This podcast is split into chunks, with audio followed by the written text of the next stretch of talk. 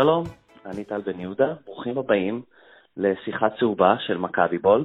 אני חושב שזו השיחה הצהובה הרביעית שאנחנו עושים, והפעם דורי קויף, אולי כבר המנהל המיתולוגי. בכל מקרה, הלכנו לראיין אותו אני וגיל שלי, ואני מקווה שתאהבו את מה שיצא. ניסינו כרגיל להציג משהו אחר, משהו מהאוהדים בשביל האוהדים.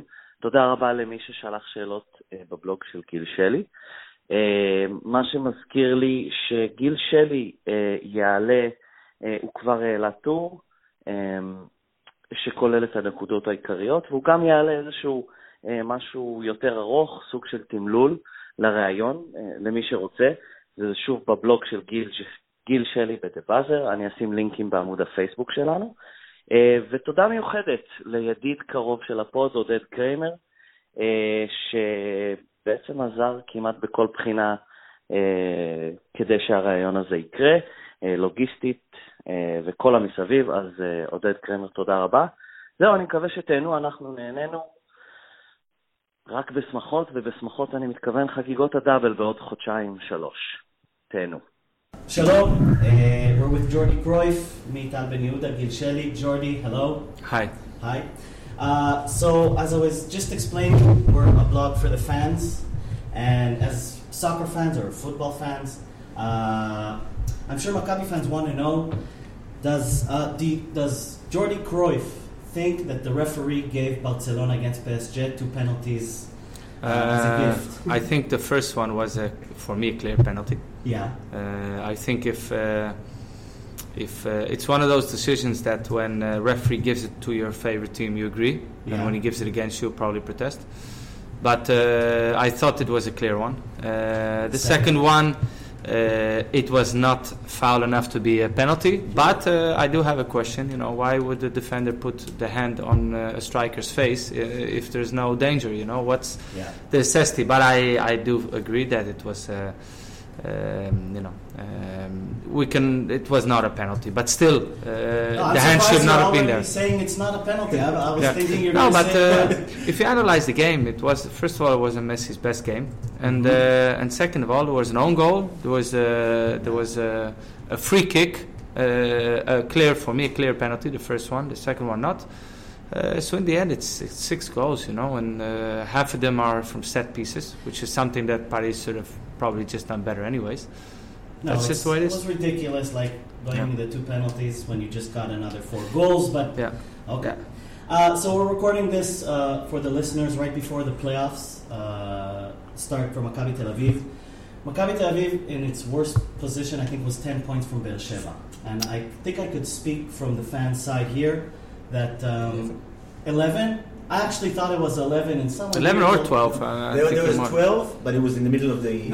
Oh, in the middle of the week. We had a missing game. So the 10 points was actually the right one when everybody played full games. Excellent, so I'm looking bad now. So it was 10, 12. The fans here, I think I'm not misrepresenting when I'm saying we're looking already to next season. Yeah. Like saying, okay, Jordi, should prepare for the summer, building a team. I would like to know what would the GM, what was Jordi Cruyff thinking at that point? Well, I think we made various decisions that could lead to actually that we were doing both things at the same time. On one hand, we signed a few younger players, also, you know, who didn't speak a word of English even. Giving them, you know, their time to settle in, not expecting too much for the immediate, but sort of trying to prepare them for the coming season. The Brazilians. We signed 5 players. We let 4 go. Some short-term contracts, some longer. We signed a few older players, a few younger, a few middle-aged. So for each one, there was a kind of a different script, like a different plan. But I think the signal of not selling Tal Ben Haim for honestly, a top offer, you know, all credit to him for that. Mm-hmm. But it also showed that we are still thinking about the short term, mm-hmm. and also the fact that the time that I sort of I think, risked a bit to be on the bench. We had 9 games. I think it was 6 away games. A few tough games, and we thought also in terms of coaching, we didn't look for a short-termer. We tried to look for a year and a half, like for this season and for next season. And I think the fact that I took over some games, which were probably also the tougher run, and then stepping out when we had 4 from the 5 or 5 from the 6 games were going to be home games, I thought it also was important to just try to get the maximum from those 9 games, put us a little bit right there, to show also that it was not only responsibility of the coach, because the same players actually managed to react and to close the gap in, you know, while we didn't have a coach. So I hope that people realize it was not a coaching issue. It was also from personally each other, people working in the club that just have to do more, players or coach or staff or whoever. Just we had to go this way. So I think to answer your question, there's a lot of ingredients and some sort of explain that we're looking for next season, but there's also other decisions that really showed that we're looking also for right now, you know, that this season was not finished yet. You mentioned, going to jump forward a bit, you mentioned like the same players made the turnaround. Yeah. Do you think players maybe psychologically, sometimes you're a player, of course, like when they recognize a dead-end situation with the previous coach, they sort of, a part of them stops giving the full effort, 100%, like sort of they're waiting for the next situation? Because again, you didn't make not really any changes in the personnel when the turnaround started. Sometimes a good coach and good players just, you know, the energy doesn't connect, or there's a reason why suddenly the belief is just not there. Mm-hmm. Sometimes mutual. And you know, we were not reacting. And suddenly the players probably realized that now it was really, the eyes were on them.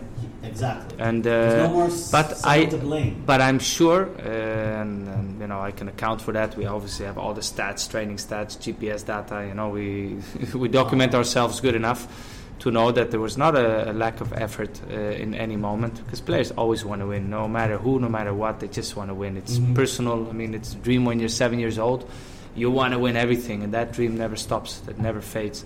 So I think it was just a moment that, you know, if you replace the coach earlier, it sort of, you know, puts the responsibility on the coach. And, you know, but the fact that we actually did wait, and it was a moment that the eyes were on everybody, not only anymore on Shota, also on me and also on the players. And we are also responsible for things not going the way we wanted. So in that aspect, I think the spotlight just went on myself and on the players, and we both in our own way had to take our responsibility for it. Okay. In the recent interview or piece in The Guardian, you said in football the major decisions have to be made by a so-called sports specialist. Yeah. In your eyes, what is a sports specialist? The tendency that you see nowadays, especially in like the Italian clubs or Spanish or, you know, whatever, a successful businessman, extremely successful businessman, or else you can't afford a Premier League club anyways. But, you know, they buy a club, and obviously they like to put men of their confidence, you know, of their belief, their knowledge in a position. But sport, you know, math doesn't always work out in sport. 1 plus 1 is not always 2. Mm-hmm. In a company, you know, you can sort of predict how much you're going to produce, what you're going to sell, and you can prepare your numbers. But in football, it's 99% it's human, and things can go wrong for many different reasons. So I do believe it's, even though also sport specialists, so-called, can make mistakes and wrong decisions, because we all do.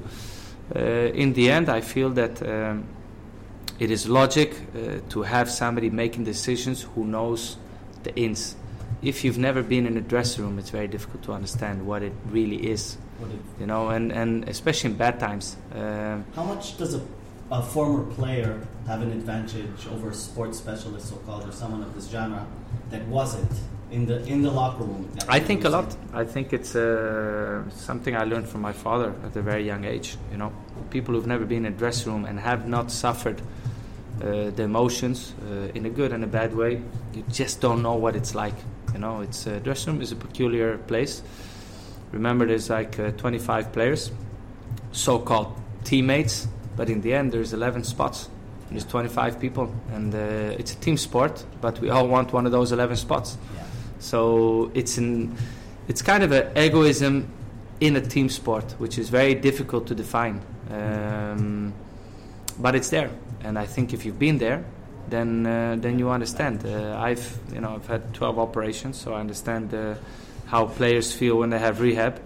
I've been on the bench and in the stands many times in my career, so I understand how they feel. I know how it feels to sometimes have a feeling that somebody beside you who you think is the worst player is earning more than you, and that sense of injustice. Mm-hmm. And I've been all through all the motions. I was a sub in my career who was happy when his team won, and I've also been a sub who didn't want his team to win because I wanted to play. You know, what the hell, if my guy or the guy in my position scores 3 goals, I'm never going to play here. So, you know, I've been through the motions, which basically gives me, in my own perspectives, it gives me a good position to understand the whole table. I've been sitting on all sides of the table, and I think it's an advantage. And you can know everything about computers, but if you don't know how to understand a player, then you will never know how to influence him. But there is one thing that you have no experience with. I think your father knew about football almost as much as Yakov Buzevro, but for some reason he never interfered the same way. So yeah. This is something you didn't have any experience with. No, he. No, he was. My father has always been probably a mix of his own experience, knowing that football is a tough jungle sometimes. You know, there's a lot of interest. But also he's been a father, a bit with a Dutch mentality, like, live your life, you know. I've never been baptized, I've never been pushed into believing in one certain religion or not. And I'm really happy that I had, my father sort of said, here, live your life and make your own path.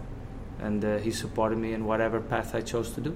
Also when I went to Cyprus to be a sport director, I mean, it's a very strange decision. But I went, and when it was Israel, he said, okay, so, what do you think you're going to, what is the advantage of going there? And I explained about the project, what I wanted, and he supported that. He's always, as long as he found a logical reason in my own mind, he was always, go for it. So he's always been very supportive, never complained, never was behind the scenes. Cyprus, Israel. What are you going to do in Israel? No, he didn't say that. Actually, I've... Did you say that? You got the first phone call? No, but I think the big advantage for me was that I was 2 years in Cyprus, which was reasonably close in the region. So it's not like I come straight from, heart of Europe. You come here and you think, wow, because there is a lot of... signing a foreign player is not just offering the money. The hardest thing to do is actually to let him know that, what you read sometimes is not what you actually feel or you get here. Also, one of the reasons why we actually signed, Spanish and Latin people here. First of all, they adjust well. They have the character that you need for Israel. But also because it really works well when you want to sign another one, that you just tell them, listen, give this guy a call, and then, you'll hear the story for yourself. I'm here to convince you, so I'm not neutral. But if you speak to somebody who's been here, and players don't lie to each other. If it wasn't good, it wasn't good. If it was good, it's good. So that is actually helping a lot to sign players. Did you need any who did you call? I know you worked with Tom Cannon before. No, it wasn't there. Who made the pitch to you? Was it Jack Angelides? Was it Mitch? I think Jack and Mitch both. It was Tommy and I who was there also in one of the trips to Cyprus. And my luck was probably that I have a cousin who's been living here for, 20 years, 25, I don't know, whatever. So he's very, very religious. I knew where I was going. Okay. Let's put it this way. Okay. I think in the first year you've proved that you're a great analyst, which means You've identified the problems of the team, and you've taken the right steps in order to fix them. And it's not only the right players, but you've actually identified the mentality stuff and all the other stuff that I guess your experience in the locker room helped you with. But it seems like it worked perfectly to your plan. I think obviously the owner and Jack in that moment, they gave me a lot of information. Most of them that, looking backwards, I can only say that were extremely helpful. Also, one of the funny to hear, but one of the decisions we made here was to sort of change the energy. We had to change the foreigners, and there were some good foreigners at that time. But just we felt, let's just start from scratch, and get new energy. That's one of the things that fans said that. Yeah. In that, burn everything down and try again. So yeah, actually, it sort of went in that direction. And again, there was a few valuable foreigners, at that time. But I think the conversation that made the most impact actually was with Medonjani. When it was clear that he was leaving, he wanted to leave as well. So it was not a hard thing to do. And I knew Harris was an outspoken person, with clear opinion. That he had experience in reasonably professional countries. Played in Spain, Valladolid, has a Dutch kind of football education. So I thought he was a very good partner to have a conversation with, to say, okay, if you were me, what would you do? And I'm telling you, this guy gave some good advice. And same like one or two. He was insisting basically in the discipline and professionalism. That everything that the media had too much opening here. He just put all things that were him, and I started to analyze. And I must say, with the years have passed, both the opinions of Mitch and Jack. In regards to what they wanted, what they expected, but also what I would find here, but especially Harris in the smaller details, like the Kriyat Shalom details, I think that helped me a lot. And I think also just everything came together. I still feel that Haifa had a better squad than we had 5 years ago. Yeah, I'm still convinced about that. But we took it, we just everything came together. We didn't have European games, so we didn't have like the 3 times a week. We had a very long, I think 6 to 8 weeks kind of preseason, in which we had enough time. We went to La Manga, I think, with 30-something players. We didn't want to just, before seeing players, just say, okay, out. We didn't do that. We tried really to have a look at everyone, analyze what we needed to do, and sort of fill in the gaps that we felt were empty. And I always say that in my job, you can make all the right decisions, but in the end, the players decide how good I am. And when I left Aik to come to Maccabi, before I wanted almost simultaneously to tell the players, just at the same time as the board. For me, the players were the main ones, and I remember my ending speech was to say, I thank you guys, because you gave this opportunity to me. Without you guys, I would not be able to climb in my career. So I always acknowledged the work of the players and the staff. Of course, the coaches are also vital, but the players decide in the end how good you are. And also in the past years, I think a lot of the credit has to go to the players, also the coaches, but for sure the players, they are the main actors. If the ball goes in, you're already well done. If the ball goes out, you already go home. So I know that they are the guys that we need to help them, that they focus only on football, that they don't have other things in the head they need to worry about. So we try to create a professional environment. And then it's up to them. And if they fail, it means I made a mistake, then I failed because I probably trusted the wrong people to succeed. This brings me to the next 2 questions. The first one, actually speaking about Harris, so I guess it looks like, again, this year, you've analyzed the problems perfectly while Shota was still coaching us. And we could see the immediate changes as soon as you came into the position of the coach.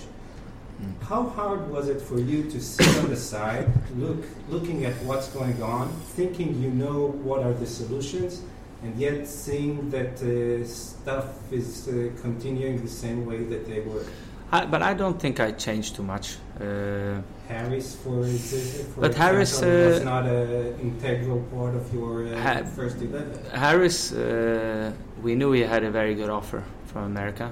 We knew for a player of his age, 31, 32, 3-year deal is a good deal, a different environment, and I think he was open to that. And the only thing I asked Harris is, I want you to be. I'm not going to risk you, because I still think he's one of the better football players in the team. So no doubt about it. You had the offer. Yeah, we knew. Early? We knew it. He played open cards, and he said, "Okay, I would love to stay here, but between 4 months left and 3 years new deal, what would you do?" I said, "Well, I would jump and fly, and we cannot offer you 3 years." And here we would probably want to wait until the end to see how things went, how the season went. So, it was common sense. Sometimes you need to make the human right decision, even though professionally, if we would not be winning in the last 2 months, everybody would say, why did you let Harris go? And sometimes you just don't know how things go, but we asked him to stay until the end, until we found an adequate replacement, which really happened in the last day of the transfer period, basically. And then we let him go, and thanks to him, because he was a pro. Actually, he played I think still in 3-4 games, cup games. He had a few penalties. Yeah. I think in the cup that he still did his thing. So he was a good pro until the end. What we wanted basically, and he, we shook the hands. Okay, give us a month, give us everything you've got. Don't hide on the field. Play 100% commitment, which he did, and then we also had to commit to our promise to him to let him go. And this brings me to another one. For every executive and every coach, there is a blend that you need to have. Some of your decisions have to be tactical and strategic, and the others are more based on the human side and understanding the people that you are leading. Yeah. It seems to me like you are more the type of the Ferguson, on the Ferguson side, which puts a larger emphasis on knowing the personnel you have and understanding how to get the most out of them, and it's less of a focus. Scouting is. It doesn't really matter which kind of players you're bringing in, but it's more important from the ones that you're bringing in to lead them the right way. In comparison with the types of, let's say, Pep Guardiola and the others who are putting more of an emphasis on the right type of football. And I can also see that in the coaches that you're bringing in. So some of them are more elastic, like you were when you were a coach, and have different types of formations, but are sticking to the principles of the football, which we could see Paulo Sousa and Peter Boss. And on the other hand, you had people like Paco, which was very strict with his own way of playing football. And I think Oscar Garcia was somewhere in the middle, but he still had always the same formation. And it looks like Lito Vidigal is more on that side. So how do you choose your coaches? What do you think is more important, tactics or leading the guys? How do you blend it? What is your blend, and how do you find it? I think every moment needs a different thing. I think we now, for these months, we really needed a guy who was a pusher, come on, character, who pushes people forward, who is demanding. And I thought that was what we needed at this point of time. I don't know what will be in 2 or 3 years. Maybe we have a different kind of squad, and we have a different kind of need. So you're going to be here in 2 and 3 years? I have no idea. Oh, come on. Yeah, but you know what I think. You never know. But it's. I think every moment has a different necessity, and for I think since we sort of parted with Shota, I think there was 2 issues. My main message was to try to tell the players, listen, you are just as responsible as we are. In the end, you don't can just do it. You know, it's not about a coach tells you what to do. You guys are experienced. You've take the best from each coach. We've had very good coaches here. At least, you know, that's what the results now in their clubs are saying. So take the best from each and progress as a player. You cannot just the new coach comes and here I am again. I forget everything I've done before and I start from scratch. That doesn't work this way. You know, we have to move forward. And I think that a big responsibility of us moving forward falls directly into certain players just taking their responsibility more, and not only on the pitch, also off the pitch in terms of attitude, professionalism, supporting your team even when you don't play. I think that's been the most important change of all. Coach, in the end, with Lito, I think he's pushing, he's demanding, he wants to work. Something that we needed that kind of energy. But of course, we also told him that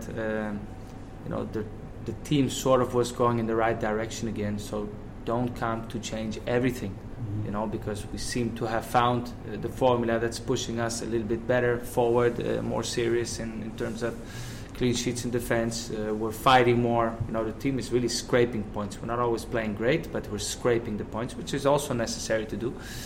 And I think he came and he thought, okay, I'll continue to a little bit the direction that we're going. So I suppose that's the main reason why you don't see probably a lot of rotation. It's more to try not to change something that's doing fine. I'm sure that if he has a pre-season with the players and he knows them, you know, he will get his own opinion and he will know how to, you know, what ingredient to choose for each game.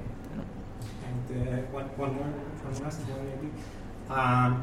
We as a fans, we actually felt pretty good what you were talking about players taking responsibility for themselves. For instance, we've stopped reading in the internet sites about which player should play, which player should not play, and other stuff like that. How much of a part was Sheran of all this change? Is this the reason why Sheran was brought in, not only for his professional capabilities, but also for his leadership and for all the other stuff that goes on in the locker room, for guys to stop looking for excuses and stuff like that? For sure, Sheran was. I mean, when you bring a player, you look at the whole picture. You look at the mentality, how he will settle in. Is he a moaner when he doesn't play, or is he a hard worker, like working harder when I didn't play last year? I'm going to show this coach that I need to play, I must to play. You know, what kind of character does he bring? Also the fact that he's very versatile, that he gives us stability in all the positions he plays. With Sheran, you just always have a feeling that whatever position he plays, you're calm. You know, it's not like, ooh, yeah, you know, how is it going to just when he was in goal? Well, no, that game, I must say I wasn't. Sheran, what the hell are you doing? You know, they want me to 76 in the goal. Where are you going? But I must say, he's a stability factor. That's the best way I think to put him. He just brings stability. You know what you've got. He wanted to come back. I suppose it's also nice for him to hear, you know, that the club wanted him, needed him back. You know, it touches you a bit. He's left for 1.5 years and then that 1.5 years. Even though in terms of stats we've had last year a very good year, but in the end we ended up empty-handed, which gives a bitter taste to what you've done. Still, I would sign up now to have every year, you know, European, 82 points in the league and playing the cup final. I would sign now for the next 100 years. So, and people tend to forget that. But I think with Sheran, it's you know, it was just the right moment for all of us, and also the fact that the captains in the team sort of you know, opened themselves to accept him, well, to take him back and say, listen, take the armband, and you know, I think also from Gal it was a gentleman thing to do, and since then I think also with the results, of course, that also makes the dressing room happier and to believe in what they're doing.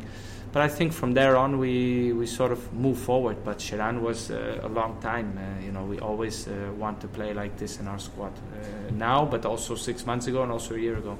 And how surprised were you about the void in leadership at the beginning of the year? I mean, it looks like this is something you feared when you let Eran go. But who did you expect to fill in and I was surprised where without, you one step. Without going too much in the names, yes, for obvious reasons. When we lost Eran, I really felt it would be a tough ride. Also going to Netanya, you know, just all the circumstances were to have a dip. We actually had a very, very experienced squad. If you put all the caps together, I mean, there's over 200 caps in Maccabi Tel Aviv. I don't think... This week I read that Maccabi Tel Aviv and Be'er Sheva from Aya, they have the two oldest squads. Yeah. I actually don't agree with the typical comments that you always hear when a team has a bad time and say, put all the youth players in. Yeah, but for what? You know, youth players, you put them in when the energy is good. It's easier for them to adapt. Don't put the responsibility on the young players. Put them on the old ones. They're the ones who have to take you out of the difficult situation. Mm-hmm. The young ones, you have to put them in. And I don't mean Maccabi. I mean in general, in Israeli football, it's something all the time you hear. And I don't think the same. I also feel that, and actually it's true, you know, in the last few games for Be'er Sheva, younger players have been sort of giving them the points. But the fact is, without the older players, I don't believe the younger players would actually do it. I still think that the key players in Be'er Sheva are the experienced players. They are the ones who, in the end, they know, you know, they've lived it before. They know what direction to go when the stress factor is higher or lower. As long as the older players understand that, you know, they need to think all in the same direction and not, you know, have 11 islands and everybody, you know, fight his own territory. It has to be, you know, in the direction of the club. So I actually feel that when Eran left, I was hoping to have a very experienced squad and sort of like saying, okay, we will handle this. And for whatever reason, it just wasn't happening. And have a look. For whatever reason, it wasn't happening, and we had to make a few corrections. Bring some players in who are hungry, who come with new energy to this club. We were talking about when you began, you started, and it also ties into the recent period. A lot of fans, they seem to see a special relationship between you and Barak Itzhaki. Yeah. Was that before the game or after? The Instagram post being the latest. Is there? Yeah. Do you have maybe a different? Because he's the one of the players that you. I actually, I've always had. I was a stubborn guy, you know, stubborn, always my own opinion, you know. And the fact is, funny enough, the most talented players are always the most difficult characters. That just goes together, and I actually like those. I like to. It's a challenge to get them in the direction of the team, and actually Barak is one of those players who I think who stepped it up, who took responsibility and said, "Okay, team, let's go forward." He was saying you're the most talented. No, Barak. He's a player, different kind of player. He can do things in small space that others can, but he can probably not do, you know, the things that others do. But you just need to find the right moment for him. But I've always liked the difficult ones, because actually they're also the most difficult players to handle, but they're also the ones that can do different things on the field. Mm-hmm. So with him, of course, we have first year he was out, and then sort of went together, you know, and he's an experienced guy, and he's also been a sub that probably in his career when he wasn't playing, he thought, you know, everybody, I can't say that. I don't know what Hebrew word for that is, but okay.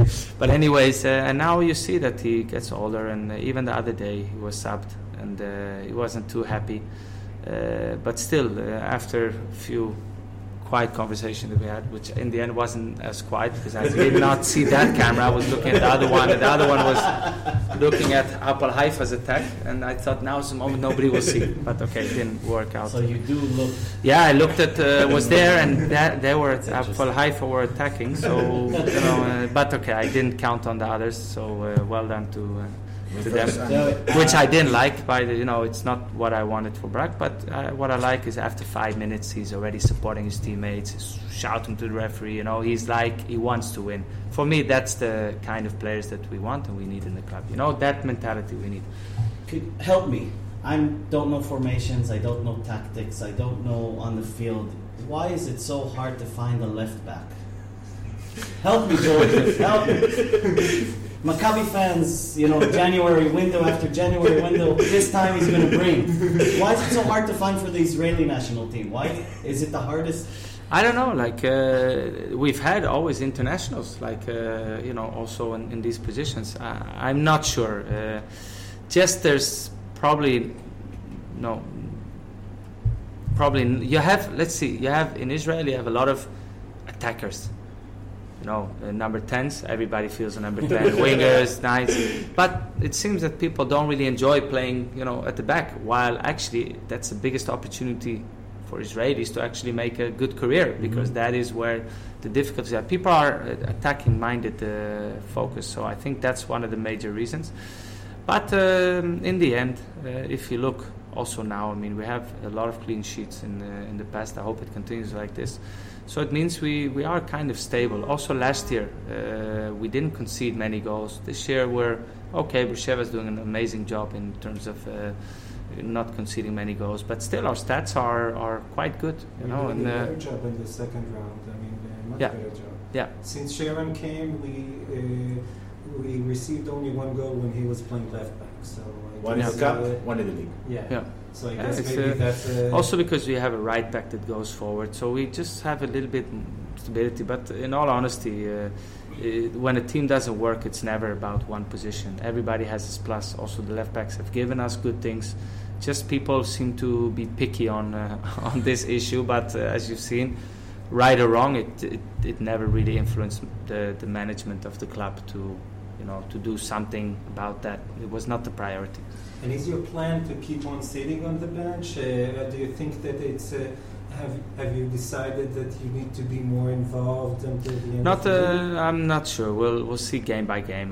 For sure I don't want to be an influence on the negative side. You know, coach makes his decisions.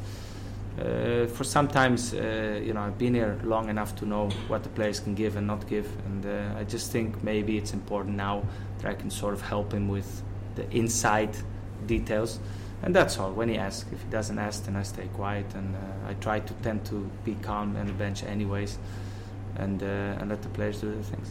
One more question about Oscar. We're all, as we're complaining for ourselves in our Twitter conversations about the left back, and since Sheran came, we are all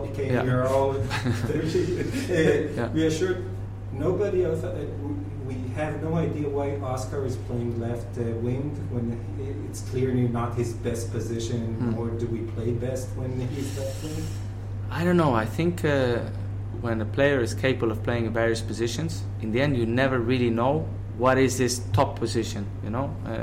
And the fact is, he's played as a number 9 a few games in Europa League without being a real number 9, and he scored goals. He played as a right winger and he scored goals. He played as a left winger against Sakhnin I think 6 weeks ago, 7 weeks ago, and he scored 2 goals. So he was a bit more to the middle. No, the second goal he scored, a chip. He's got the goals in his veins. So you try to put him in a position where he can actually deliver what he's good at. If you compare him to a dribbling winger, okay, you know, then he loses that one because that's not his characteristics. But he gives you discipline, and he's got a nose for the goal. You know, and that kind of player you want to put him. Why would you put him in the midfield if, you know, in the midfield you also need to battle? So put him maybe in a position where actually he can be near the opponent goal, you know, near the opponent goalkeeper. Okay. So let's go a bit forward. Tell us the truth. How close was Eran Zahavi to staying in Maccabi Tel Aviv this summer? Was it everything we read about, or...? I don't know what we read, but how close I was it? I don't know. No, I think it was... it's very difficult because I think on one hand Iran really feels and felt identified with the club. I mean, it's quite obvious, I think. His passion every game. I really feel that, he was here to finish his career, basically. But of course, when you get a jackpot like that, you know, with all due respect, I'll leave my heart here, but I'm just going to go there for a while, and we will see after. So it was an understandable decision. We cannot compete and fight against the Chinese market. It's crazy. And in retrospective, we fought, we as a club, as Maccabi, we fought hard and well to keep Eran and Tal Ben Haim. Do you think maybe I should have tried with Sheran a bit harder to leave him here in our club for when Vitesse came? And he was... There was one very clear question, which was, is there reason to keep talking, or is it something else? And he was very clear. He said, I've been here all my life. Mm-hmm. I just don't want to retire without tasting what it's like somewhere else. So it was a pure professional decision. And, you know, he's actually done quite well. I mean, he was, Vitesse really did not want to let him go. And he was playing all the games, even the week before coming here. We were still in the starting lineup, so you can say he had, you know, they were happy with him. So he's one of the Israelis, that players that you can say that, you know, he was important where he was. All right. So before the rapid fire, really short questions. Before that, in your words, how would you define the relationship between Jordi Cruyff and the Israeli media? I don't think it's bad. Absolutely not. Just we have different interests. You know, we have a conflict of interest. My interest is, as a club, is to keep stability and keep everything inside. And their interest as professionals in their job is to inform the outside. So, you know, we just have a conflict of interest. I don't have anything beside a few any personal issues with anyone. And I actually think that if they were in my position, I just think I would behave like them and they would behave like me. At least I think it would be like this. But I don't have any problem. Sometimes... do you think Israelis take football too seriously? No, I love that kind of passion, and it's the way I've been brought up also. I mean, Spain is not so much different. It's emotional, you know. It's like there are countries, the countries where the sun is shining, there's always a larger percentage of passion, of emotional, you know, Monday, yes, and next week, get out, you know. It's very... volatile, like it's mm-hmm. you know, it goes up and down quick. I'm born in that kind of you know, I've been raised in Spain, you know, this is a similar kind of experiences, but I do think that the only, you know, if I could just give my, you know, my humble piece of advice, I would just say, you know, don't have an opinion, but just don't have it so quick, you know. Give people a chance to see what happens, to believe in the project, you know. Just wait a bit, because there are examples of players who were killed before they even came, and some were right, because they, in the end, they didn't do it. But there's also some, and we have a good example now, one of them, that actually, wow, actually quite good in the end. Yeah. You know, sometimes you just, especially foreigners, they just need a little bit of adaptation time here. Okay, so a few really short questions. Like a 1 minute question. Yeah, 1 minute, 1 minute. Jordi's favorite Israeli junk food? Wow, that's a big, that's a huge question. We could go another 20 minutes. I don't eat all these. Shawarma, falafel. Once a month maybe, but I normally love the taste, but I regret it the day after. Where I go, wow, yeah, you know, it stays here, you know, like in the throat. What does Jordi Cruyff listen to on the way to work? Music. I like everything, but when I hear a Spanish song, I'll leave it on a bit longer. I think there's a radio that gives like 1 hour's Latin music. I love that. Funniest person in the locker room of Maccabi since you arrived? Wow. The guy that you can't keep a straight face when you're trying to tell him something serious. No, I can't use that. No, actually, there's a lot of funny guys. Listen, players are always... we keep having the same jokes, even when we're 60 years old. One day, we're going to have the same jokes. We're all kids. You know, we're all big kids. So, you know, all of them, I like everybody. I like the ones who are... You can't, you know, that you just know that you're trying to give them a story, and they're just not having it because they're intelligent enough to know that you're just giving them a story. These I like the most. And there's a few of those. The best player you've ever played with? I would say too, for different reasons. Cantona, for his, you know, his presence was just unbelievable, and Romario, because I think he was not born with Cristiano Ronaldo's body. You know, this was just pure talent. This was just only talent. You know, and I respect him. Of course, there's a lot of amazing players. The Beckhams, the Scholes were amazing. Keane, you know, for his things. Goalkeeper. I've had a bit of everything, but I would say for two different reasons. I think it was like an honor to be 1 year with this guy, you know, with Cantona, and also was an honor to see Romario. Just a small one, 5-6 against 6, and it was a weekend that, or week, it was a clean week, and they decided to call up 5 boys from the youth, from the second team, and he went to the coach and said, listen, it's me, and the 5 young kids, they go with me. And everybody, all the other players were laughing, you know, what the hell are you doing? You're going to lose. And then he took us apart. He said, listen, I'm not going to run. You guys are going to run. And when I say yes, then you give me the ball in the foot. If you give it 1 meter to the right, 1 meter to the left, I'm going to let the ball go. But if you give me the ball, I don't know. If you give me the ball, we'll win the game. And you know what? We actually won the game. And that's, for me, if you have that, then you're a master. Terrific. Thanks. Jordi Cruyff, thank you very much. Thanks.